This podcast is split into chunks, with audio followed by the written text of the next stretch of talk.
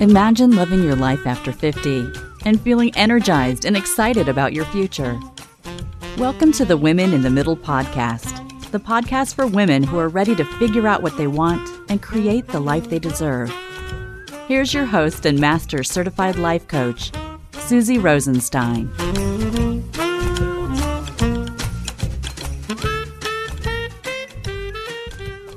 Hey there, welcome back to the podcast Women in the Middle. I'm your host, Suzy Rosenstein, and I'm so glad to be here with you again for this week's episode, which features another interview with someone who has some pretty interesting and thought provoking information to share with Women in the Middle. Now, it's another one of these interviews where the guest voice is a little lower. it's another guy. Today, we're talking about adoption and assisted reproduction from a midlife perspective. Now, what I mean is that we're going to be taking a look at a variety of issues related to what my special guest refers to as the adoption constellation. That's the areas of adoptees' sense of identity, attitudes in adoption, policy, legislation, openness, search and reunion, and step adoption, all from the midlife lens. My guest today is clinical psychologist Dr. Michael Grand, who has been publishing research in adoption since 1983. Now, I met him about the same time as a student in the psychology department at the University of Guelph in Ontario, Canada. Michael co directed the National Adoption Study of Canada, and it was through this work that we discovered that we had something quite unique in common. It turned out that Michael and I were both step adopted. That's when a step parent formally adopts the child of the other parent. We dive more into this during the interview. Michael's been an activist for all members of the adoption constellation, that is, the adoptee and the original extended family, as well as the adoptive and extended family. He's won several awards, including the David Kirk Award for outstanding contributions to research and adoption. In his latest book, The Adoption Constellation New Ways of Thinking About and Practicing Adoption, Michael confronts the many facets of adoption and presents the concept of adoption as embedded within a wide constellation of relationships. I'm sure you'll agree Michael brings a compassionate understanding to all members of the adoption constellation in his work. He draws on a lifetime of personal experience, research, and clinical practice and challenges conventional ways of thinking about adoption. As you'll hear, Michael is a passionate advocate for openness. He explains why there is a psychological cost to denying identifying information to adopted individuals and their birth kin. And he also draws important parallels to offspring of assisted reproduction as more and more of them are now growing up and seeking answers to their own identity questions. I'm sure you will get a lot out of hearing this interview, so enjoy. Hi, Michael. Thank you so much for being with us today on the Women in the Middle podcast. Oh, I'm so pleased to be here with you today, Suzy. I, you know, who would have ever thunk it that you being my thesis supervisor a gazillion years ago in the mid 80s would have led us to this interview about adoption and the related issues in midlife. Well, life takes us on interesting journeys, and it all makes sense looking backwards, but rarely makes any sense if we try and project into the future. That's so true. I was really excited to talk to you about this topic because, you know, I don't find a lot of people talking about adoption related issues as we age. So, in my case, my father was adopted as a baby at six weeks old. And we're going to be talking a little bit more later about this phenomenon called step adoption, which has affected both of us. And then since, you know, since I am traveling in a circle of midlife women, I find that more people than I thought have adoption in their family in some way or another. So can you talk a little bit well, about about what adoption means to people as they age?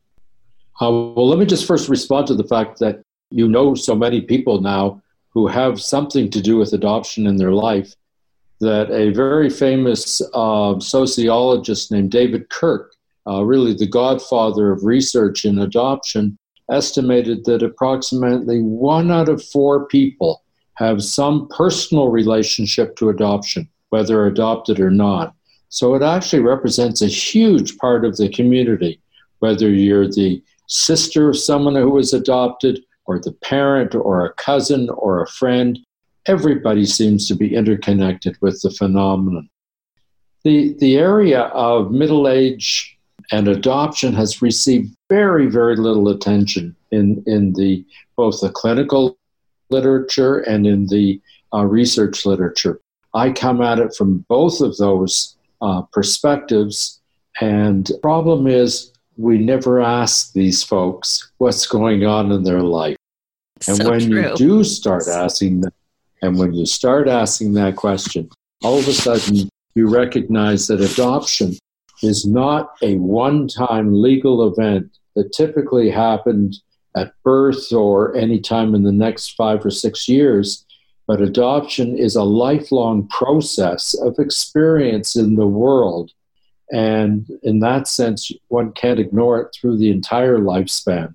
In, in midlife, adoption takes on special kinds of meaning because at this point, for so many, they've people have started having their own families. They've raised their families. The kids are about to go, or have gone off into, uh, into the world, typically to university, to college, or to uh, uh, to the workplace. And all of a sudden, there's this opportunity to sit back and start reflecting on what it meant. And it depends.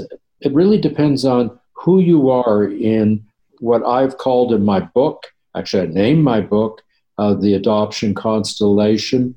It's where you are in the constellation of the adoption, who you are, because the experience of an adoptee is different than the experience of an adoptive parent or the experience of a first parent, sometimes also called a birth parent. Each of these folks have a different kind of, of a sense of who they are in the world. For the adoptee, the issues of do I matter to other people? Does my life make sense? Do I feel a sense of personal efficacy or control becomes central as they think about the relationships that they've had up until this point and they think about where they are are in in the flow of life in terms of how they see themselves moving from this stage of life to an older stage of life. That's They- so, that's so interesting because as you said it, I was imagining what you might say, and that key theme was not something I expected you to say. What did you expect? I just didn't think it would be quite so deep about actually mattering. I thought it would be more about connecting. Well, I actually think that mattering is one of the key issues in in adoption, particularly for adoptees. Think of what happens. You're born into the world, decisions are made about you, and the primary people whom one would normally expect to serve as in, in a parenting role are, are taken out of that role because of adoption. Now, you know, we, we use words like, um, I was given up for adoption. It's a horrible phrase. And it's a horrible phrase because it says, I was cast aside. I was just given away. I was given up. I didn't matter to anyone. I wasn't worth anything. But if you think about the typical situation when a young woman is forced into having to make a decision about whether to parent her child or not. And you think that the, um, I never refer to him typically as the father as much as the sperm source, says, I'm not in the game. Her parents say, Count us out. We don't want you to, to raise this child. The social worker or the, um, the lawyer wants access to the child because they have a waiting couple. And finally, this young woman, typically poor, typically young, and typically without resources to be able to stop this, this um, tsunami of decision making in a crisis moment that's being made by everyone else but, but except her. And finally, she says, I give up. I can't fight you anymore. That's the giving up. it's not the casting away. Another way of thinking about this phrase is to say to give up the child eh, as if lifting up. And when one lifts up, one lifts from an inferior position to a superior position. In other words, to someone with more power and resources than you have. Let's face it, the rich don't give their children to the poor. It's the poor whose children go to those with more resources. And so when you carry that sense that not understanding what the full meaning of to give up for adoption really means, for many adoptees, they say, well, I guess I didn't matter very much to anyone. And they mm-hmm. felt a lack of control because these were decisions made for them, not by them. And then when they try and gain access to information, they're stuck because we typically have laws, particularly in the United States, there are so many places where um, one is not allowed to gain access to information about one's origins. And without having a, that kind of information, you're always left vulnerable because you have a deficient narrative that you can tell about yourself. There's, you're always missing chapter one of your life. And oh, these things. That's so, are, that's so interesting. And, and particularly at middle age, when you're reflecting back on a good chunk of living, trying to figure out who you are, how you got here, and how you fill in that missing piece that's left open. And in many cases, you're not allowed access to it, at least in, in the in, uh, in terms of gaining access to legal documents. Now, I'm I'm proud to say that in in Canada we've opened up records in almost every um, province in the country. Over 90% of adoptees and birth parents now have rights to identifying information of the other party. And in the United States, um, birth parents don't have those kinds of rights, but many of adoptees do. And so when you've raised your kids and your kids have started to go off into the world and you feel they've, they've, um, you, you've done that part of your life, it's time to reflect again and say, so who am I? And I need to have that information to know why I have aptitudes and attitudes and body shape and eye color and and and a sense that this is the way I react emotionally and I don't know anyone else who's like me. And it's in that kind of circumstance, especially at life transitions like kids leaving home and going off uh, perhaps to, to, to university, that people start making decisions that they need to know more about who they are and, and what their origins were all about. Yeah, that makes so much sense because these transitions create a pause. And sometimes you're not expecting the pause, but you're overcome by the pause because it is a time to think exactly. when when your life just isn't naturally as chaotic as it was or sometimes um, sometimes i call it a wake up call too where sometimes something jarring happens in your life uh, with your family with your parents with an illness with kids graduating and moving but there is a transition some kind of a change that does cause a lot of reflection and it's so common in midlife and one of the things that you just said about certain states being closed reminded me of the experience i had about 20, 25 years ago when I started to look into my father's adoption. Now, my father died in 1976, um, but I did end up speaking to somebody at the adoption agency in Manhattan where he was adopted. And they told me that because I'm not him and I'm not his parents, my grandparents who are also dead, that I didn't have access to any of the information. Now, think how silly that is. First of all, don't you have a right to your family's medical history? Don't you have a right to know what grandparents and uncles and aunts that your father might have had or siblings that your father might have had? That you should have the right to know what their medical history is so that you can start making good decisions for yourself, particularly preventive care. And it, it just drives me very angry when I when I hear say, "I'm sorry, I have the information and you don't have the right to it." Now we're going to get to some interesting stuff. You see, it's one thing to say, have a, a, a, social worker say, I'm sorry, but you don't have the right to know who you are. And, and Suzy, this has a, says as much about your father and who he was as it says about you.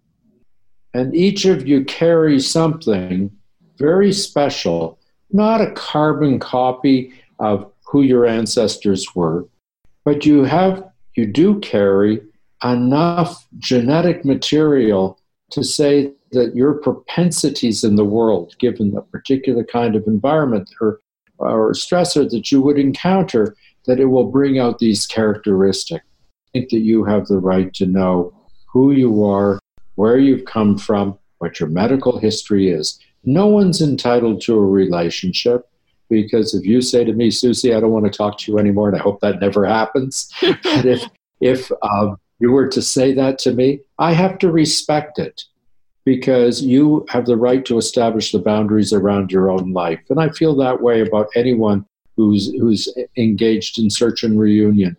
But I think if people can do it and if they have the courage to try, I think they will learn so much about themselves and find an inner peace that's missing when that other kind of peace, not the P E A C E peace, but the P I E C E peace that's missing in their life that will help them to put together their narrative, then the real peace of their life can come. They can finally feel that they walk in the world as complete people, as whole people, because they have a narrative that makes sense. And that's why I encourage everyone to search no matter what will happen. I once met a, a uh, and it was a person in her, in her late 40s who went searching for her birth mom. This is the worst story. Uh, then I'll tell you some good ones. The worst story that she knocked at the door, and uh, on the other side of the door, the woman opened the door. The, uh, the person said, "I know uh, I'm I'm my name is, and I believe that you're my birth mom." And the woman said, "I should have aborted you," and she slammed the door in her face. I said to uh, this woman in, in therapy later, Are you sorry that you searched? And she said, Are you kidding me? I had to search. I'm glad I searched because at least I knew who that woman was who slammed the door in my face. Now, I'm telling you the worst story. Wow. Now, let's make sure we put the best stories on the table. Awesome. But a vast, a vast number of people who engage in search and reunion do so with a desire. First of all, it's like walking on eggshells. They're very careful about how they approach the other party, always fearful that it won't work and that they don't want to make a, a, um, offer a misstep. But a vast majority of the uh, of those who search and, and have re, reunion manage to create a, a, a strong connection. It may not be the same as a mother child relationship or a father child relationship, but it, it, it can be a deep relationship. And I can only encourage people to, to take that, that movement. And let's go back to your dad now. Yes. you went you went to try and find out about your dad. The uh, metaphorical door slammed in your face by the social worker. you were stopped. That's but true. Today, that's you know oh, sure is but today it's a lot easier to uh, to conduct a search. For one thing the internet and facebook has connected all sorts of people who never expected that they'd be able to find relatives. The other way that people um, can find each other and this is a real revolution is the use of uh, dna registries with groups like uh, Ancestry and um, 23andMe and so many of these other DNA companies, and then uploading your information to a directory, people are finding all sorts of distant relatives. So, not just distant relative, I mean, it will be distant relatives, but they also have some chance of finding uh, first or second degree relatives. and people can work their way through uh, various families to find their way back to make connections. I just um, was in contact with a friend of mine who was a child of assisted reproduction. He's been searching for over 50 years for the, his, uh, the sperm source that brought him into the world. And he's discovered 13 half siblings oh as a God. result. Um, so it, it, it I, I, another friend of mine who's been a leader in in um, the uh, adoption activist community to open records, and yet has never been able to find her own birth family. Uh, again, was found by by someone uh, because of a DNA registry, and she's found her way finally after over 50 years of searching has found her way back to her birth family. So some real interesting and exciting moments can happen. We, go ahead. I'm sorry. It's okay. So, can you talk a little bit more about assisted reproduction and midlife and how that all plays in? I think assisted reproduction and midlife are, are very important. Many people are delaying having children much longer than most of them had expected. And then when they try and have kids, as you know, uh, they you know, have found that the biological clock has been ticking and there aren't very many minutes left on the clock to have kids. And they, they struggle to have children. And sometimes it, what is necessary is that one use either a sperm, an egg, a, a surrogate who will carry the, uh, the fetus uh, to term. There are all sorts of possibilities. And most people in assisted reproduction, both the medical side of assisted reproduction and the people using these services, think that this is simply a matter of technology, of working out the way to to uh, maintain a pregnancy, to, to not lose the fetus, to not have a spontaneous abortion, to increase the probability of an egg being fertilized by donated sperm, or, or how, whatever the, the particular uh, fertility challenge the uh, the person or couple may be facing. But I think, and I've written extensively on this as well in my book, The Adoption Constellation, um, that the issues in assisted reproduction are the same as the issues in adoption. Because what you have is you have a situation where parents are bringing up a child who may not share DNA with them either uh, will share half of the DNA, as in step adoption, an equivalent uh, situation in adoption, or where they share no genetic material with them. And as a consequence, that would be similar to full adoption. And so they th- assume that if they say nothing to the child, that the child will feel that the child is the full genetic child of both parents. My experience over and over again clinically is that when the children of assisted reproduction finally learned that they were adopted, that that uh, that they were the result of assisted reproduction, they almost always say, "I knew it. That's it. Now I understand," hmm. because they sense something was wrong something was different. One of the parents made a different kind of commitment than the other parent. One parent seemed to hold off.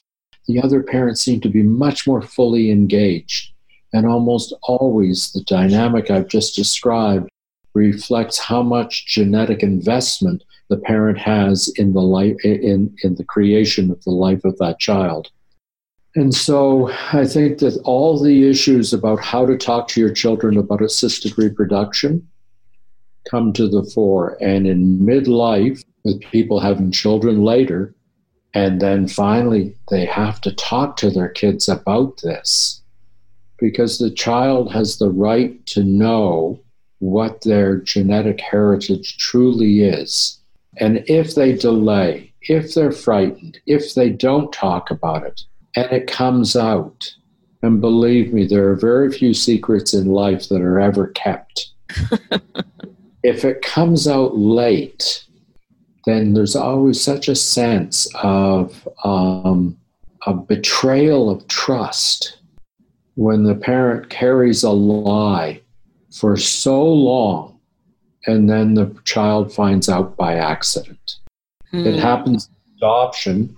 Um, a colleague of mine that I that I taught with University of Birmingham in England, I saw him about a decade ago, and he told me, he said, "You never guess, Michael. I just found out I was adopted in his fifties at this point." And I said to him, "Really?" And we had a great conversation. I said, How did you find out you were adopted? He said, My nine year old nephew told me. Oh my God. Wow. So I want, I want the people who listen to this podcast today to recognize that it's much more important to talk about the truth than to build a life around a lie, because that lie will eventually be found out building a life around a lie distorts personal relationships. People know it. Look at when people have affairs, it does that. When when children, uh, when there's something about the child's past that's never shared, they feel that.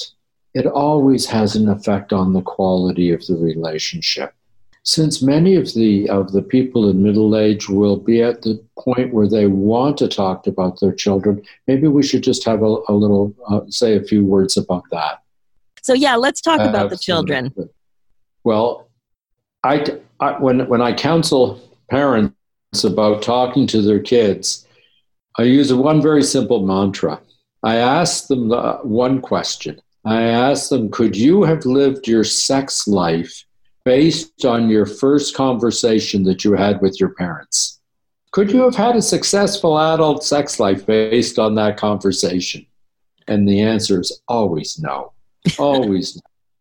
well, that there's so much there's so much more to learn than what you're told as a 10 year old or 12 or 13 year old than what, what you need to know as an adult, different stages in your life. A adoption, talking about adoption is very similar. When we have kids who have come from horrible backgrounds, backgrounds of abuse, backgrounds of violence, backgrounds of neglect, we don't share that with a six year old telling them in full and intricate detail what that experience was like when they were too young to remember it uh, cognitively. We start by, by talking about how your your, your birth mom wasn't or your birth dad your birth family weren't able to look after you and they were worried about you having the best possible life you could and a life that they knew they couldn't give you. And we start with a story like that. Mm-hmm. and when we talk to a 10 year old we say you know your, your mom was having a lot of difficulty. Um, people were very mean to her. They hurt her very badly and because they hurt her so badly, she wasn't able to look after you, is another story. And as a 14 or 15 year old, we can start telling more of the more intimate, intricate details of that, of that story that led to that decision. Contrast that with a parent who says nothing. Mm. And, and think about what it's like to live your life always wondering it's better to know and integrate with a loving, supportive parent in front of you than it is to know nothing because they people think they're protecting the child from from this horrible event. One of the worst things that adoptive parents and in when they're in midlife, their kids are going to be difficult because they're going to be teenagers. and teenagers are not always the easiest creatures in the world to live with. And one day that kid is going to say to you, I hate you, you're not my real mom. Uh, or that, uh, or, and, and when that happens, sometimes adoptive parents come back in and say things like, You should have been more grateful to me. Mm. These are just the wrong words in the situation. When a child says that, the child is expressing the pain of loss. And that if parents can't recognize the grief that the child feels for that loss, the emptiness of not being able to, to find out information about that loss, and the lack of people who will sit with them in that pain that comes from loss. That's a very different way of dealing with it than to strike back out and tell the child that he or she should be far more grateful because um, you took them away from that slut in the back of the 49 Chevy. and I'm oh telling you, wow, I'm being, I'm being coarse here, but these are the kinds of words that people have told me they've been that have been said to them, and and this doesn't heal a relationship. This exacerbates the pain within the relationship. So yeah. there's there's work, there's work to be done. There's lots of good work to be done and opportunities to grow closer. And here's the paradox that adoptive parents often worry that the more open they are about adoption, the greater the possibility they'll lose their kids.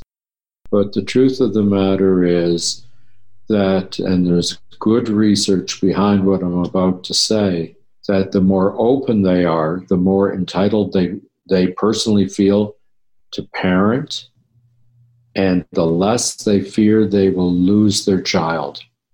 Mm, that's just, so, so powerful. And just the opposite of what you would expect.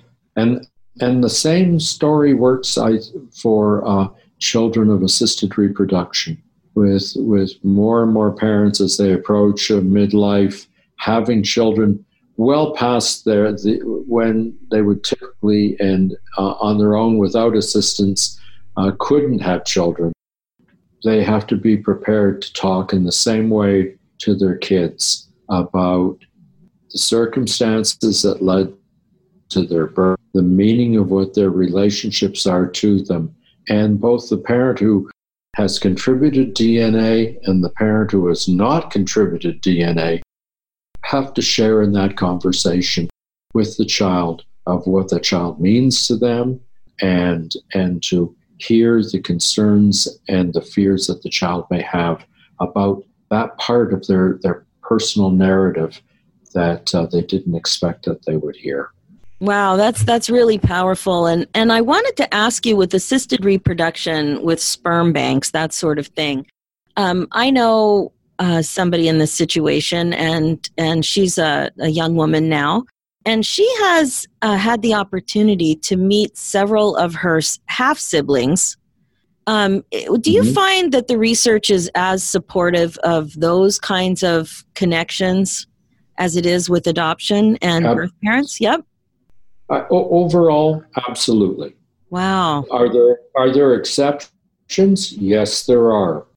Remember, it takes a lifetime to build a relationship. It's, very few people have instant relationships, and so you, when people who share genetic material meet and they've lived a whole life without that experience, it takes time to find communality of interest and experience. And, and so patience is needed yeah. in these circumstances. I, I, I, went to a reunion. I'm sorry, not a reunion. I went to a, a 50th wedding anniversary of a first cousin of my father's.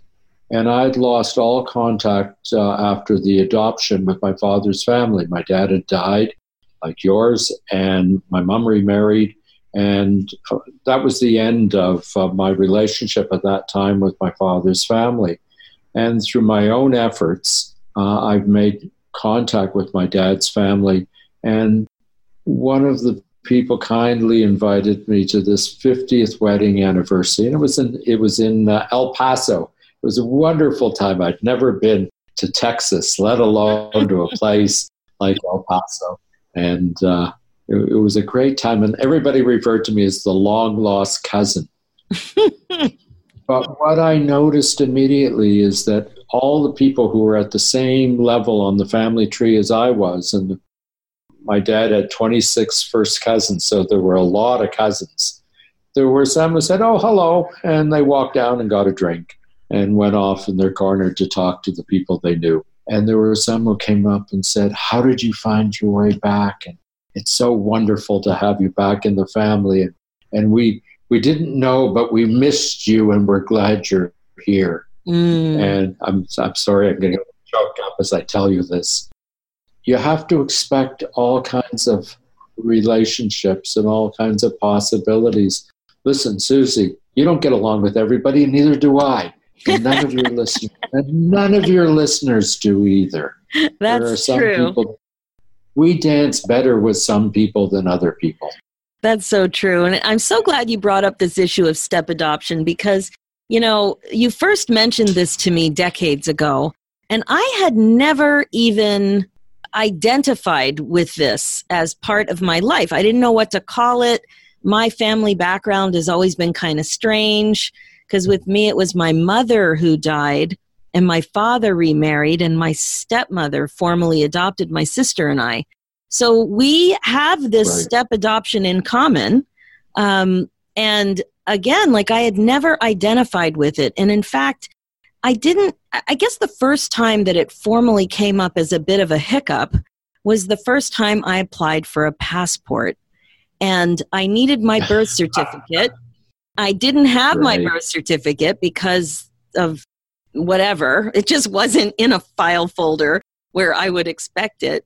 And my mom, my stepmother, had to say to me because I, ha- I had to order one from where I, the hospital where I was born, and she said, "I just want to let you know."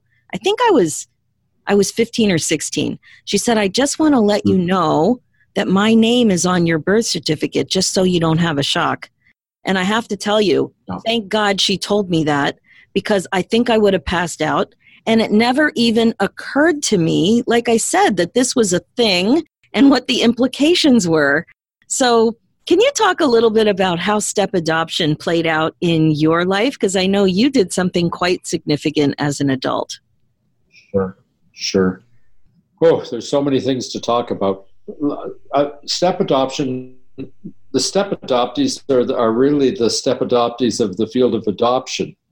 It, what's, what's, re- inter- what's really interesting for me is that, first of all, adopt, step adoptees know the melody, but they don't know the words. Mm.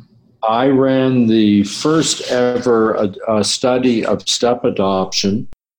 And when I advertised for step adoptees and I described who they were, they were adopted, they were the biological child of one parent and the adopted child of the second parent. And th- those two parents were related uh, through marriage.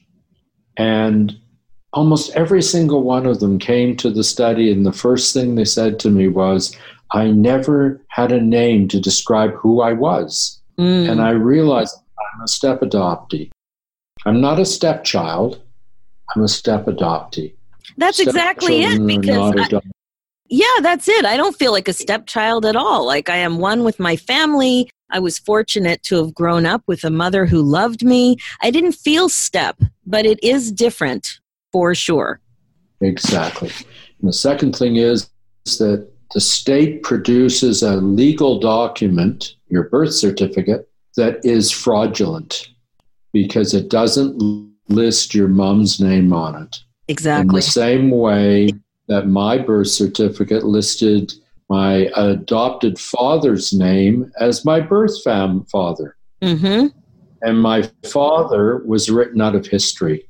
And this really troubled me that he had been written out of history, even by the state. And every adoptee experiences this. Every uh, child of assisted reproduction experiences this because they're, again, their legal documents will list the biological parent when that parent may not be the biological parent, maybe the psychological parent, but not the biological parent. Mm. So the state produces fraudulent documents. In my own particular case, running this study, I um, my brother came to me, also a step adoptee, same situation as I'm in, and he uh, said, "Interview me." And I said, "I can't interview you because I'm uh, I, we're related. I can't uh, have you as one of the participants in my study." He said, "Well, I'm still curious what you're going to ask." So why don't you uh, interview me? I want to hear what the questions are. And it really led to our first uh, intense and um, uh, emotional conversation about what our experience had been. And at the end of that conversation, we looked at each other and we say and we said to each other, "Why are we carrying the name of our adoptive parent when uh, he was not a good person and he treated us so badly? He was very abusive uh, gentleman."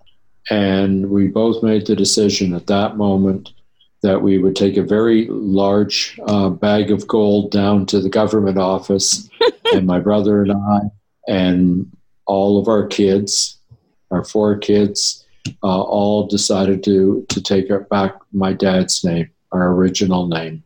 Wow! And I have to tell you that living in the world um, with my original name, with my father's name, provides such a sense of authenticity that I was missing when I was known in the world by that other name. And I want to share something that I think uh, your, your listeners will appreciate. I sent out a, um, an email to my department and very briefly outlined my history and said, from this day forward, I'm no longer Michael Sobel. I'm now Michael Grand. I'm returned to my original name. Every woman in the department came up and gave me a hug. And every man in the department ignored the whole email and never said a word. I, and I am convinced, I am convinced that they thought, how in the world could he give up his reputation by throwing away his name? Mm. Whereas I felt if the work had integrity, it will live regardless of whether it's under one name or another. I, I mm-hmm. tell you all this because it's made me much, much more sensitive to what it means to be a woman who, in parts of our society, uh, puts pressure on her to change her name and live in the world by her mate's name and not by her own name. Um, yeah, I have to tell you that um, I did not change my name, and certainly having a connection with my now it was my I was step adopted and didn't have to change my name because my father was alive at that point. But it's definitely one of the reasons to stay connected to my authentic self. It I couldn't change my name. I just had no interest in it. Exactly. It made me uncomfortable. Well, it took me almost 60 years to get my act together and and return to my original name. And I feel so proud to walk in the world now by that name, even though the uh, the bulk of my professional career, um, I lived under a different name. And and I'll, tell you one other funny story. I gave a, a talk at a very selective a little conference in a uh, at a retreat in Connecticut, and for the first day, every time I said something, nobody paid any attention to me. And the second day, I stood up to give my talk, and I said, It's a very exciting moment in my life because it's the first time I'm speaking under my uh, original name and not my adoptive name. And I feel so good today to be able to do it. And I continued talking, and they everybody stopped me and said, But what is your name? And I said, Well, you knew me under this name, and now my name is Michael Grand. And they went, Oh, I know you. And all of a sudden, everybody was treating me with respect, asking me to sit with them at lunch, engaging me in conversation in the halls. And I thought, oh my goodness, so shallow, these people. wow, wow. But it, it showed me the power, it showed me the power of what it means to walk in the world with your name. So I hope that every one of the people who are listening to this podcast choose the last name that reflects who they are as a human being, that defines who they want to be known as, and carry all with pride all of the characteristics that come with that family name.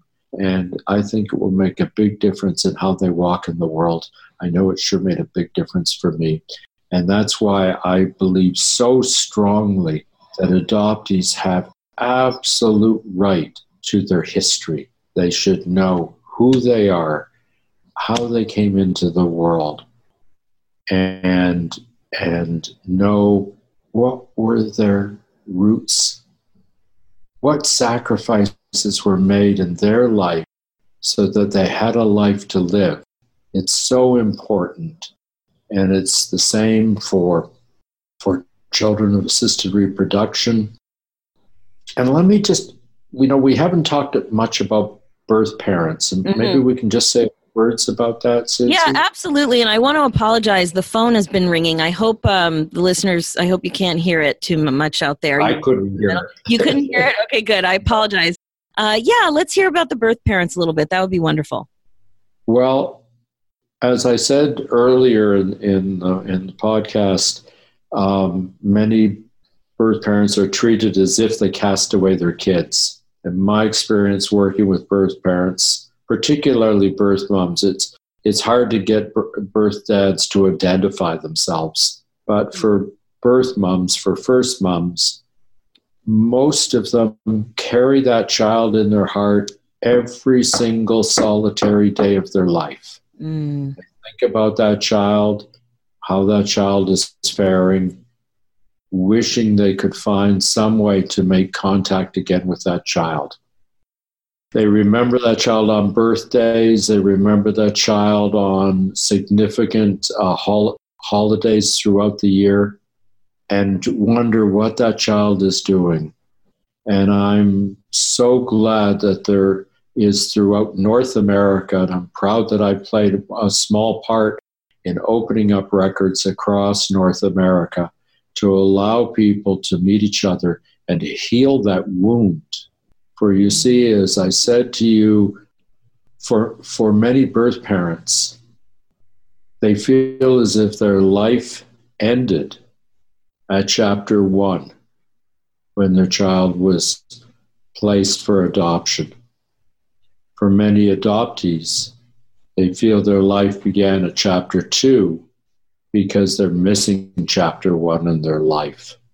And this need to reconnect even from a distance, if that's the only way the person emotionally can deal with the relationship, it's important that they have that opportunity to fill in as many of the missing pieces as possible to create a personal gestalt, a sense of wholeness in their life.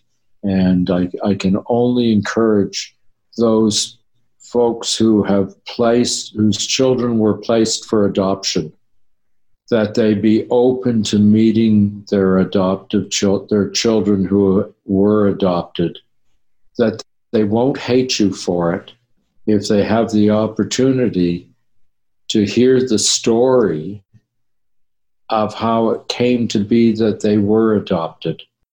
Many, many of the people in midlife are going to get an email or a Facebook message or a letter, or I hope uh, not a knock at a door, but it may happen because I don't think that's the right way to start the relationship. I believe it should start more at a distance and each person giving permission to move closer. But for those who are birth parents, the chances of you being found are very high. And I urge you to take up that opportunity up. It's scary, it's emotionally difficult, and it's healing. And finding the courage to take that step will have a profound effect upon you.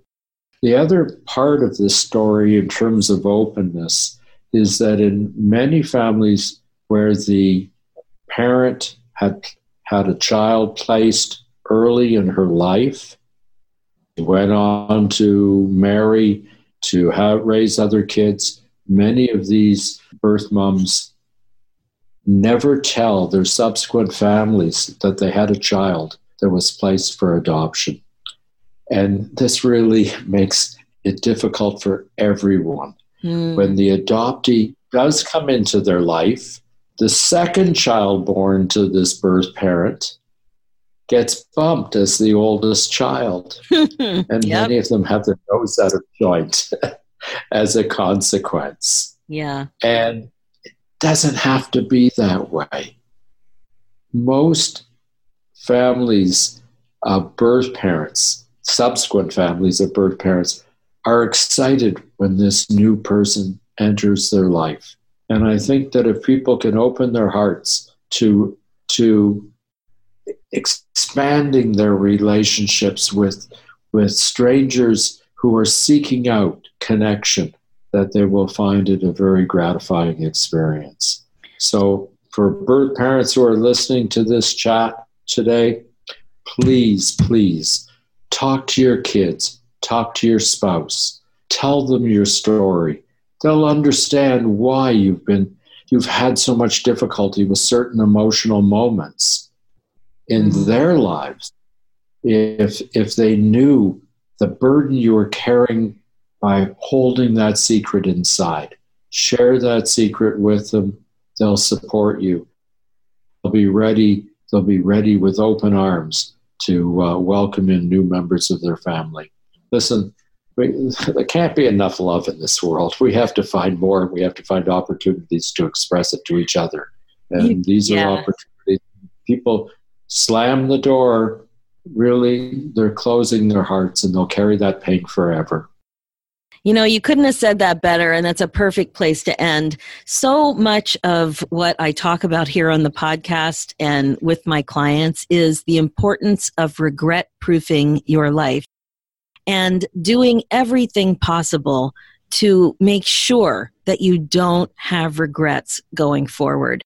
One thing is for sure that you will definitely regret having regrets. so, adoption is one of those areas that is so emotional and so complex and so important to focus on and make sure that you are being very intentional about your experience, either from the birth parent perspective, from the child perspective, and even the odd thing that the two of us have in common the step adoption perspective. So, Michael, where can people Absolutely. find your where can people find your book? Well, the easiest spot of all, go to Amazon and and just put in the adoption constellation. And um, what I've tried to do in the book is to provide a deeper understanding of the experience of adoption and to try and crack it open and, and I, I use that term intentionally because I believe that openness is key to uh, successful relationships for all parties to the adoption constellation. And uh, we have to respect them all, and we, we have to find ways of, um, of not holding back. We do that, I think, as you say, there won't be regrets later on. I think it's a beautiful way of framing it. Let me put one pitch in for a television show. Yes. You know, the television show, this, this is Us. It actually has a character, a main character who was adopted. And they handle it beautifully and quite correctly in terms of the struggles he has with his adopted mom because of her inability to be totally open with him. Mm. It's really quite a, a, a well uh, done piece. So wow. read my book, watch the TV show, listen to your great podcasts, and uh, I think there are good things ahead. Oh my gosh. Thank you so much, Dr. Michael Grand, for joining us. You're very courageous to come on a podcast called Women in the Middle. It's just a reminder that you never know who you're going to meet in your life, how much you have in common, and how much you can share together. So we met decades ago in the Suzy, early 80s. Suzy, you are one of the special people in this world, and I think you're uh, you were doing a great service by uh, talking to people and sharing your wisdom. I want to thank you for doing that. Oh, it's been a pleasure. So, thank you so much for joining us today as an honorary woman in the middle. And you've really helped us understand this whole adoption thing and have been a major contributor in cracking it open. Thanks so much. I'll wear that designation. I'll wear that designation with pride. Thank you. awesome. Bye. That's it for this episode. I'm sure you'll agree Michael helped put a lot of really important perspective around so many aspects of adoption and assisted reproduction. So much to think about from so many perspectives, and I was just unbelievably excited to share somebody like this with this kind of insight and perspective uh, with a midlife lens. So it's often a decision that uh, just has so many implications. And I know that this topic held so much interest and meaning for so many of you. I'm just thrilled that I knew somebody like this and could invite them in to the Women in the Middle community. Now, if you're ready to get excited about your life again, then I want to invite you to apply for my 50 Unplugged Mastermind where you'll learn how to kick fear to the door and become the confident and brave woman you know you're ready to be. Just go to www.talktosuzy.com and book your 10 minute midlife funk busting call to see if we're a good fit. And if you like what you've heard on today's episode, just head over to the Women in the Middle podcast on iTunes and leave me a review. Check out the show notes with more information and links at www.suzyrosenstein.com. Let's do this, ladies, one brave thought at a time. Thanks so much for listening.